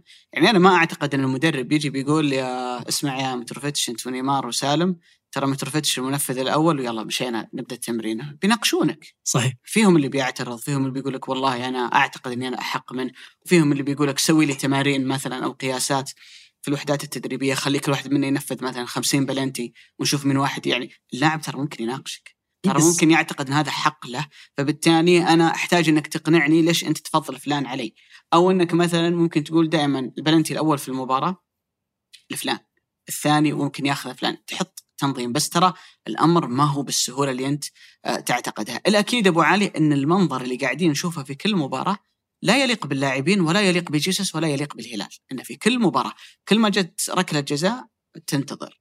تتفرج. إيش بيصير؟ اي تصير فرجة للناس إنه اللي قاعد يصير بين اللاعبين. أنا أشوف الصراحة ما هو بأمر لائق. آه، صارت في باريس سان جيرمان. تذكر فترة كافاني مع نيمار. يحتاجون أحيانا بعض اللاعبين يكون في تنازل. يعني يمكن ميسي مع سواريز كان نموذج رائع إنه في تنازل كل واحد منهم آه للثاني. آه ما بعد كريستيانو رونالدو. كان راموس هو المنفذ الأول. الفترات اللي كان ينافس بنزيما على موضوع الهداف صار لا بنزيما أنا ياخذها. فيصير في تفاهم ودي ما بين اللاعبين لأنه ترى صعب انه المدرب إنه يجزم في كل نقطة من من هالنقاط. أرجع وأقول لك الشكل اللي أنت تشوفه في كل مباراة ما ودك تشوفه. الجانب الأمثل. ما هو ما هو بصراحة شيء آه، مثالي. لكن بالعودة أبو عالي لسافيتش أنا شخصيا يأست صراحة. إن جيسوس بيقتنع بسافيتش في مركز عشرة تحت المهاجم. من بداية الدوري لعبنا تسع جولات في ستة منها. الثلاثة اللي ورا المهاجم ميشيل مالكم سالم الدوسري. يعني في ست مباريات. أنت كان عندك الخيار. طبعا ما نتكلم عن المباريات اللي شارك فيها نيمار. نتكلم عن المباريات اللي كان عندك الخيار إنك تحط سافيتش لأن نيمار مو موجود كلاعب عشرة تحت المهاجم وما كان جيسوس يروح بهذا الاتجاه كان لا يروح باتجاه إن سافيتش يلعب كلاعب ثاني مع نيفيز. تدري من بداية الدوري سافيتش كم لعب دقيقة كلاعب عشرة؟ كم؟ الشوط الأول مباراة الاتحاد بس. والشوط الثاني غير نزل ميشيل ورجع مرة صح. ثانية مكان كأنه في في عمق الوسط. هل أنت مؤمن بهذه الف... معلش بقطعك. هل أنت مؤمن بفكرة انه إنه سافيتش مثلا لعبه عشرة في مباريات لعبه ثمانية أو إنك تخليه في مركز واحد طوال الموسم عشان يفهم المركز يعرف اللاعبين يعرف تحرك يعني يكون اكفى ويتعلم أو يفهم الفريق أكثر في هذا المركز بدل ما أحطه مرة عشرة مرة رجعك ثمانية. يمكن هي على حسب ظروف المباراة وطبيعة المنافسة. يعني في مباريات يعني يمكن تحتاج إنك تأمن بلاعب وسط آه، إضافي اللي هو كنو مثلا على سبيل المثال بجانب الالتحامات البدنية ويكون كمان مع سافيتش ونيفيز فهو يعطيك قوة أكبر في الوسط. ظروف المباريات ممكن تحكمك لكن أعتقد أنه ما أظن أن جيسوس بيعتمد عليه لاعب عشرة لأنه عنده خيارات كثير. يعني مالكم يؤدي بشكل جيد لما يلعب في هذا المركز وعندك نيمار. نيمار وقت ما يكون جاهز هو اللي حيلعب آه، تحت المهاجم. فبالتالي لابد انه يتكيف مع فكرة أنك أنت ركبت كل لاعب الثمانية، المشكلة أن سافيتش دائما ما يعمل الزيادة اللي هي نقطة قوته قوته وتفوقه فيدفع ثمنها الفريق في الجانب الدفاعي. بدأ جيسوس يحاول انه يلاقي للموضوع حل إنه زي ما قلنا الظهير الأيسر.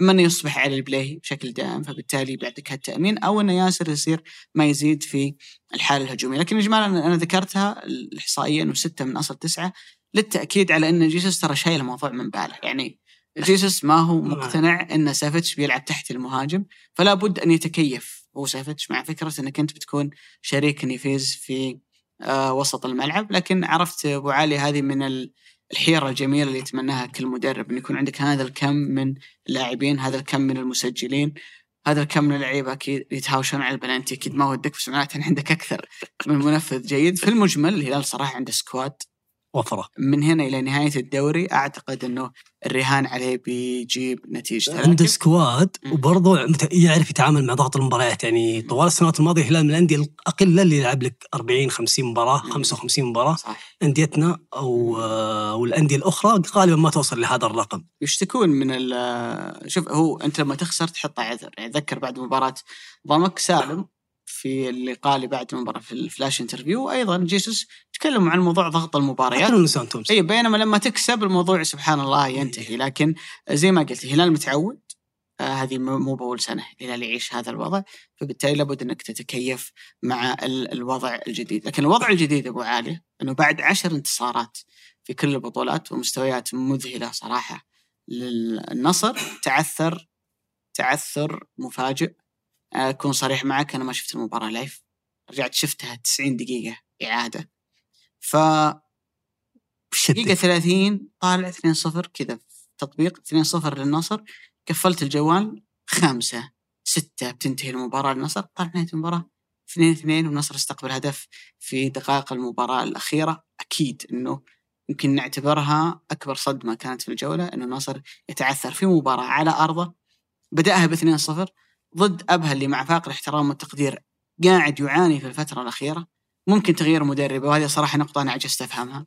ليش مستويات الفرق تتغير لما يقيلون مدربيهم؟ لكن من هنا إلى نهاية الموسم في مباريات أبو علي أنت تاخذ فيها نقاط منطقيا أنت ترى ما كنت تستاهلها. صحيح. وفي مباريات تفقد فيها نقاط أنت ما كان المفروض أنها تفقدها. النصر لو أنهى الموسم والنقطتين دي شكلت فارق في أنه يكون أول ولا ثاني أنا أتوقع إنها من أكثر النقاط اللي النصراويين بيتحسرون حتى تصريح امس كاسترو بعد المباراة قال لا يجب ان نبالغ في ردة الفعل، إحنا ماشيين في رتم كويس فايزين عشر مباريات وضعنا okay وهو صادق. لا تبالغ في ردة الفعل. ولكن أنا بالغ في ردة الفعل أو الجمهور النصراوي بالغ في ردة الفعل لأن كانت مباراة سهلة. في المتناول على أرضك متقدم 2-0 وضد خصم يعني مش ذاك الخصم القوي. لذلك تشعر بحالة الحزن والأسى اللي شعر فيها الجمهور النصراوي. أنت قلت آه، رأي فيه الكثير من المجازفة الحلقة الماضية تجاه الرتم العالي جالس يلعب فيه النصر في الجولات أو المباريات السابقة نتيجة إنك خسران مباراتين بداية الموسم وتحاول ترجع برتم المباريات وتحاول تحقق نتائج جيدة. والنصر في الجولات اللي ما بعد ذيك الخسارة كان يفوز بالأربعة بالخمسة وبنتائج يعني كبيرة جدا. ولكن في رقم كذا يخليك شوي تحط علامة استفهام بعده. آخر أربع مباريات للنصر في الدوري نتكلم عن مباراة الأهلي الطائي آه الرائد الأهلي الطائي وبرضه مباراة أبها الفريق في آخر عشر دقائق استقبل فيها هدف على الأقل. الفريق أيضا ثلثين أهداف اللي سجلها كانت في الشوط الأول ثلثين أهداف اللي استقبلها كانت في الشوط الثاني. الفريق أيضا استقبل أو حسب عليه أربع ضربات جزاء من أصل 33 ضربة جزاء في الدوري كامل لما تأخذ الفرق كلها 18 نادي لو كل نادي حسب عليه بلنتيين ما راح نوصل 33 فأنت النصر وحسب عليك أربع ضربات جزاء وأنت دائما الطرف المبادر الطرف اللي تهجم العاده البلنتي أو ضربات جزاء تحسب على الأندية اللي تكون دافع عليها ضغط المباراة الهجمات والفرص عليها. هذا برضو رقم كبير. هذا كله يروح لجانب واحد ألا وهي الحالة البدنية والذهنية عند اللاعبين مع مرور المباريات مع مرور دقائق اللعب. تشعر ان الحالة الذهنية والبدنية جالسة تتأثر، التركيز جالس يتأثر، أخطاء كثيرة على مستوى ضربات جزاء، أخطاء كثيرة على مستوى تمركز اللاعبين في الحالة الدفاعية، أخطاء كثيرة أو حتى في مسألة إنك لما تكون متقدم 2-0 1-0 ما في حسم نتيجة المباراة، محاولة اللعب على كريستيانو تحديدا علشان يوصل score أهداف أعلى، مش محاولة إني أقتل المباراة وأنهي المباراة، ومع ذلك في أي عملية مداورة تصير في النصر الفريق يتأثر. يعني أمس لما طلع ماني تشو دخل طلع ماني وطلع بروزوفيتش صار الفريق قل أداءه. آه، المباراة الأولى لما الفريق عمل المداورة مباراة اتفاق وكان ماني ونص الفريق ما لعبوا الفريق برضو تعثر. هذا يعطيك دلالة وهذا الشيء اللي يميز الهلال الوفرة الكبيرة في الدكة يعطيك دلالة على قلة قلة العناصر أو السكواد اللي عندك على مستوى الدكة. وقيسها أنك رايح على على أكثر من بطولة. أكثر من منافسة، عندك لاعبين كثير راح يمثلون المنتخب الوطني، يعني مع مرور الجولات أنت راح تعاني وخصوصا في مثل هذا التعثر اللي حرفيا قبل أيام الفيفا ما جاء في وقته، لو كان ما بعد أيام الفيفا أقدر أقول لك الفريق مضغوط جايك من سفر تعبان فتعثر قاسي ومزعج. مزعج جدا. يعني أنا أعتقد يا أبو عاليه أنه دائما وجهة نظر أقولها أنه الدوري ما في مباراة سهلة، ما في مباراة تقدر تلعبها على الواقف.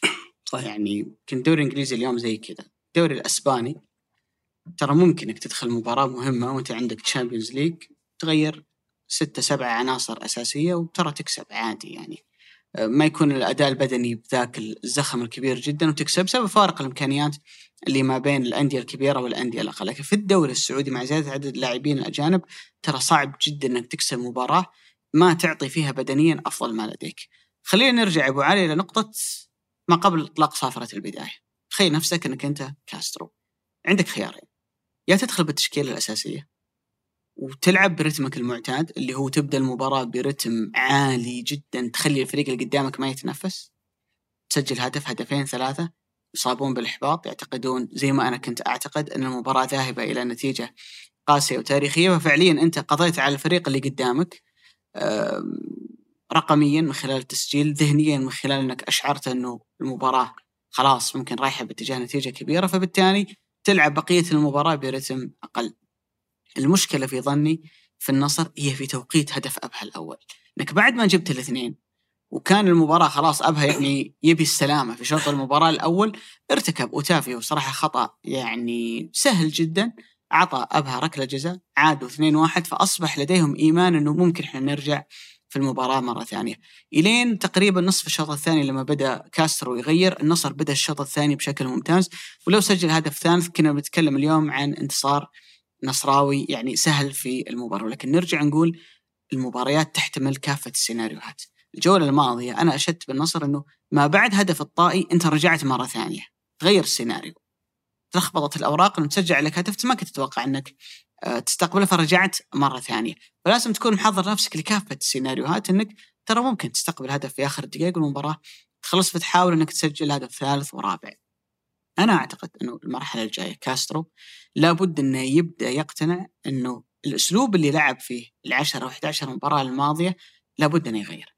فكرة إني بدخل بأفضل تشكيلة بأعلى رتم وبخلص المباراة من أول نص ساعة بدأ واضح إنك بتصير تدفع ثمنها في شوط المباراة الثاني.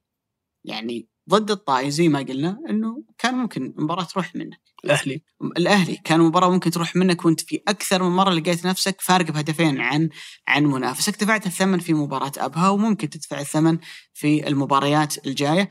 فلا بد إنك هذا الأسلوب اللي أنت لعبت فيه ترى واضح إنك تدفع ثمنه في شوط المباراة الثاني. يا اما إنك تغير الأسلوب وتحتفظ بنفس العناصر يعني تخفف حدة المباريات كرتم بدني أو إنك تبدأ داور يعني قياسا بظروف أبها. إقامة المباراة على أرضك.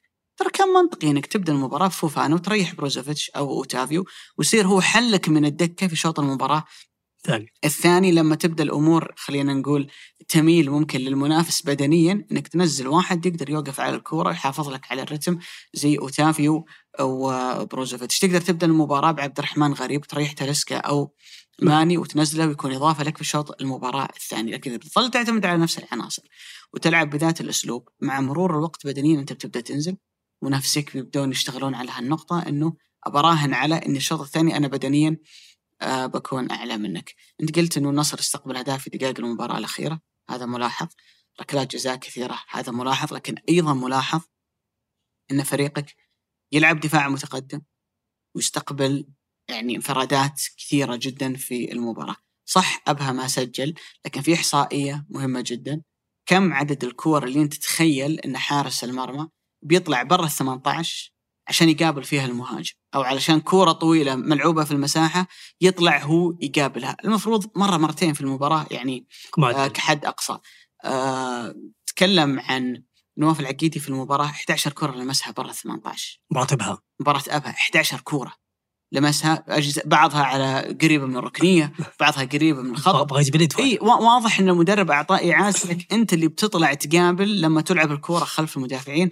وهذا فيه مجازفة كبيرة. ممكن يكلفك طرد ممكن يكلفك انفراد. الحارس بر 18 ما يقدر يستخدم يده. فكان واضح إنه هذه المشكلة القديمة الجديدة في النصر جالسة تتكرر. اللي زاد عليها إن تيلس ما كان يلتزم. كقلب دفاع ثالث في هالمباراة زي ما شفناه في فترات سابقة. مدرب أبها قرأ هالنقطة أوعز إلى فهد الجميع أنه تهاجم المساحة اللي موجودة صحيح. خلف تيلس. منها كانت آه انفرادة صنعها بعد كذا الإيكامبي لكن تصدى لها نواف العقيدي. من الكورة اللي أنت قلت إن نواف العقيدي آه يعني خروجه فيها ما كان مثالي. وفي نهاية الأمر أنت بدون هالمشكلة أصلا اللي موجودة عندك استقبلت هدفين من النقاط اللي أنا أقول لك تترك حسرة كبيرة جدا لو فرقت معاك في نهاية الموسم لأنها المباراة كانت في يدك وكانت رايحة باتجاه أنه أنت تكسبها آه، بنتيجة كبيرة لكن كرة القدم حافلة بكل السيناريوهات. في مباريات أنت تاخذ نتيجتها في دقائق المباراة الأخيرة في مباريات بتروح منك آه، بهذا الشكل لكن كمان ملفت أبو عالية أنه إذا هذه تشكيلة النصر الأساسية النصر ما عنده ولا اسم في الدكة ممكن يحافظ لك على الرتم. يعني شكل الهلال الحالي أنا لو أنا متقدم بنزل أحسن واحد بيحافظ لي على الرتم اللي هو سلمان الفرج. صحيح. الخيارات اللي موجودة في دكه النصر وأولها فوفانا اللي هو يعتبر حاليا اللاعب رقم 12 يعني أول عنصر أنت ممكن تنزله من الدكة ما ما ما هي من خصائصه أنه ممكن يحافظ لك على الرتم لا. هو ممكن يخدمك في مباراة أنت مضغوط فتحتاج لاعب بدني في صراعات الثنائية في أنه يوقف الكرات قبل لا توصل لثلثك الدفاعي في إنه يساعدك في الكرات الثابتة اللي, اللي بتكون على مرماك لكن ما هو من خصائصه إنه يسيطر لك على الرتم. فهذه من الأشياء اللي لابد إن كاسترو يعني يحسب حسابها في الفترة القادمة. لا يقلل بصراحه من الشهر أو الشهر ونص العظيمة جدا اللي قدمها النصر لكن الخوف المستقبل. على الجاي. فعلا يعني يتكلم حتى عن الخيارات البديلة يعني تكلمت عن فوفانا. الخيار الثاني مين؟ أو اللاعب رقم 13 مين؟ غريب. بعدين توقف تقول مين اللاعب رقم 14 تحتار. يعني ممكن علي الحسن ما ما هو تحتار تحتار يعني ما مو مو بنفس quality اللاعبين الآخرين. أه تكلم برضو عن جزئية ضغط المنافسة في المراحل القادمة برضو راح يأثر. أنت قلت جزئية مهمة أبو علي اللاعب اللي ينزل بديل ويحافظ على المباراة. كاسترو من أساليبه وأفكاره إنه يضغط عليك بداية المباراة يخلص المباراة بعدها يبدأ يعمل الاستحواذ السلبي اللي يكسر في رتم المباراة. ويخليك تحت ضغط الخسارة تحت ضغط التأخر تحت ضغط المباراة يخليك تنهار نفسيا وأنت تطرد الكورة برضو يتعبك كثير في مسألة استعادة الكورة ويخنقك أو أو يحاول يمارس عليك عملية ضغط نفسي ويلقى بعد المساحات أو يلقى الخلل اللي تخلقه نتيجة إنك راح ما يكون عندك التزام راح تحاول تضغط وتستعيد الكورة بشكل سريع. الشكل العام أو الجوهر العام في النصر إحنا نتكلم عن شهر أو شهرين تقريبا الفريق في مستوى جدا عالي ولكن هذه مشكلة يعني تكلمنا عنها إحنا الحلقة السابقة والآن دفع ثمنها النصر. خلينا نطلع من النصر أبو علي. ونروح لجارة في العاصمة نادي الشباب تسع نقاط من 11 مباراة أو عفوا 11 نقطة من تسع مباريات 11 آه، هدف آه، تذبذب. يعني ما في شيء واضح في الشباب يشعرك شوي بتفاؤل إلا كراسكو الوحيد اللي يشعرك بالتفاؤل. البقية والوضع العام كثير من المشاكل لما توقف عجلة الزمن إلى الميركاتو الصيفي ترجع وراء الشريط وتشوف لحظة وصول البلطان. أول ما وصل البلطان كان فريق الشباب يعاني في ذيك الفترة وقال أحتاج الوقت البطولات بتجي ما عليكم أنا قادر إني أخذ الفريق. وفعلا لو تلاحظ مع مرور السنوات كان الشاب يتطور ويتطور يفقد العديد من العناصر المحلية والأجنبية يقالوا صليهم الحمدان أسماء كثيرة يفقدها ومع ذلك في الميركاتو الصيفي يجدد الأسماء ويتحسن مستوى الفريق نافس على الدوري الموسم الماضي نافس ما قبل الماضي نافس على الدوري كان متصدر في العشر جولات الأولى الموسم الماضي كان الفريق رايح إنه يكون بطل دوري كان شكل الفريق جالس يتطور يوم بعد يوم فجأة هذا الموسم رحل البلطان جاء الثنيان ورحل والآن النجم ثلاث رؤساء عندي ثلاث رؤساء للنادي على مستوى المدربين كايزر براون والكلام الآن على براون إنه يغادر صحيح. حدث الخلل في المنظومة الإدارية والفنية فحدث الخلل على مستوى أرض الملعب. تأثر الفريق كثير على مستوى اختيار العناصر الأجنبية تأثر الفريق جدا على مستوى اختيار حتى العناصر المحلية تأثر الفريق جدا حتى على مستوى الميركاتو تعامله مع الميركاتو يعني خياراته ما كانت مثالية. الفريق اللي كان يجيب سانتيمينا وإيجالو صار يجيب حبيب ديالو مع احترامي. حبيب ديالو اللاعب ما يقدر يركض متر حبيب ديالو عفوا. ما يقدر يركض متر بالكوره معليش يعني مترين بالكوره ما يقدر تركض فيها. لما تشوف الفريق أو تشوف الجولات السابقة نادي الشباب بتشوف الفريق سجل 11 هدف من اللي سجلها؟ هدفين سجلها سايس مدافع. هدفين سجلها سانتوس مدافع من كرتين ثابتة. هدفين سجلها بنيجا واحدة بلنتي واحدة هدف. وهدف سجله صقور مدافع.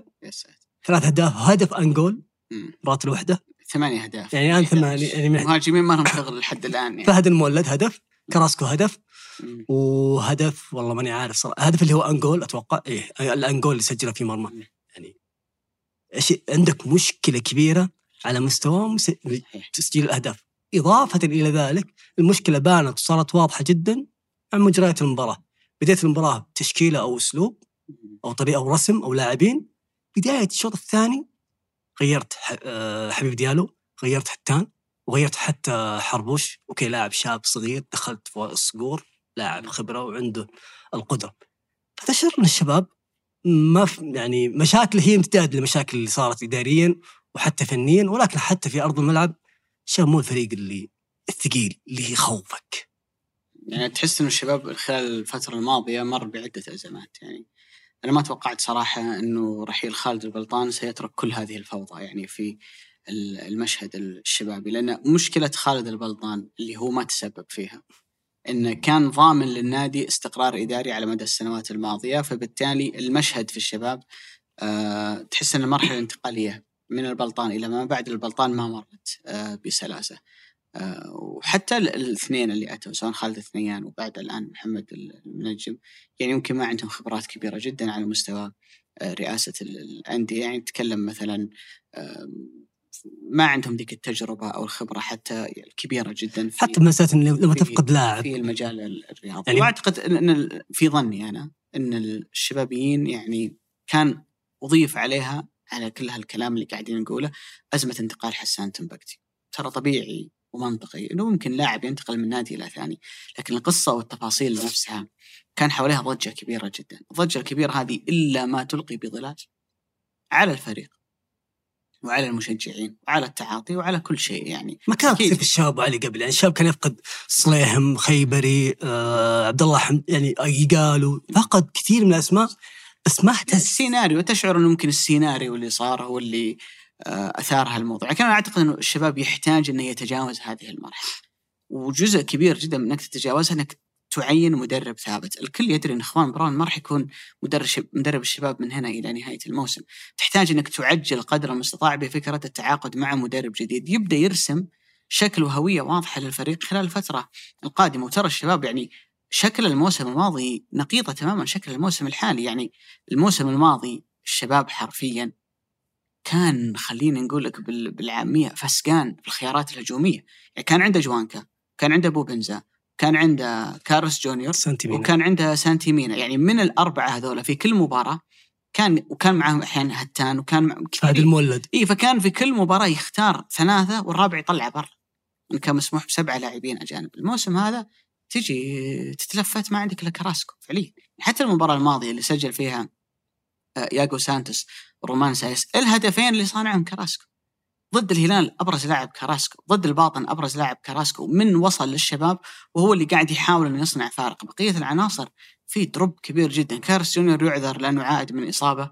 ممكن قرار الإبقاء عليه ما أعرف يعني ينتظرون منه شيء أفضل في المستقبل. بس قاعد يضر الشباب حاليا إنه ما عنده عناصر هجومية تعطي تأثير واضح إلا كراسكو. حبيب ديالو زي ما أنت قلت. وين كان صراحة يعني أنا أشوف إنه في نقد كبير جدا له بس ترى جاي من يعني تجربة مهمة في الدوري الفرنسي. صحيح. كان منافس على لقب الهداف هناك. يعني هو ما هو بجايك من دوري مغمور ولا هو جايك لاعب على نهاية مسيرته لكن ممكن الظروف الجو العام في الشباب ما يساعد لاعب جديد. جاي من بيئة جديدة إنه يعطيك أفضل ما لديه.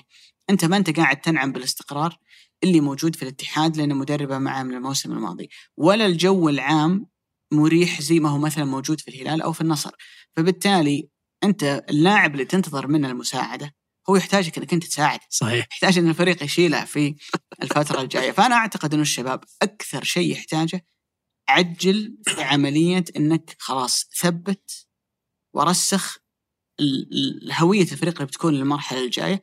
بدءا من تعيين مدير رياضي إذا أنت تحتاج تعيين جهاز فني جديد دائم وثابت للفترة القادمة عشان تطلع من الأزمة اللي اللي أنت موجود فيها خلال الفترة الماضية مركز صراحة ما يليق بالشباب ولا النتائج تليق بنادي زي الشباب آه، ولكن نقول إن شاء الله إنه المرحلة الجاية يعني. يكون الوضع آه، أفضل آه، وأرجع وأقول لك أعتقد إنه الشباب يحتاج إن كل اللي صار يحطه ورا ظهره. يعني شوف كل تحس إن كل ما صارت أزمة في الفريق حاليا ترمى على الإدارة السابقة. صحيح. ايا كانت أخطائها خلاص أصبحت هي جزء من الماضي.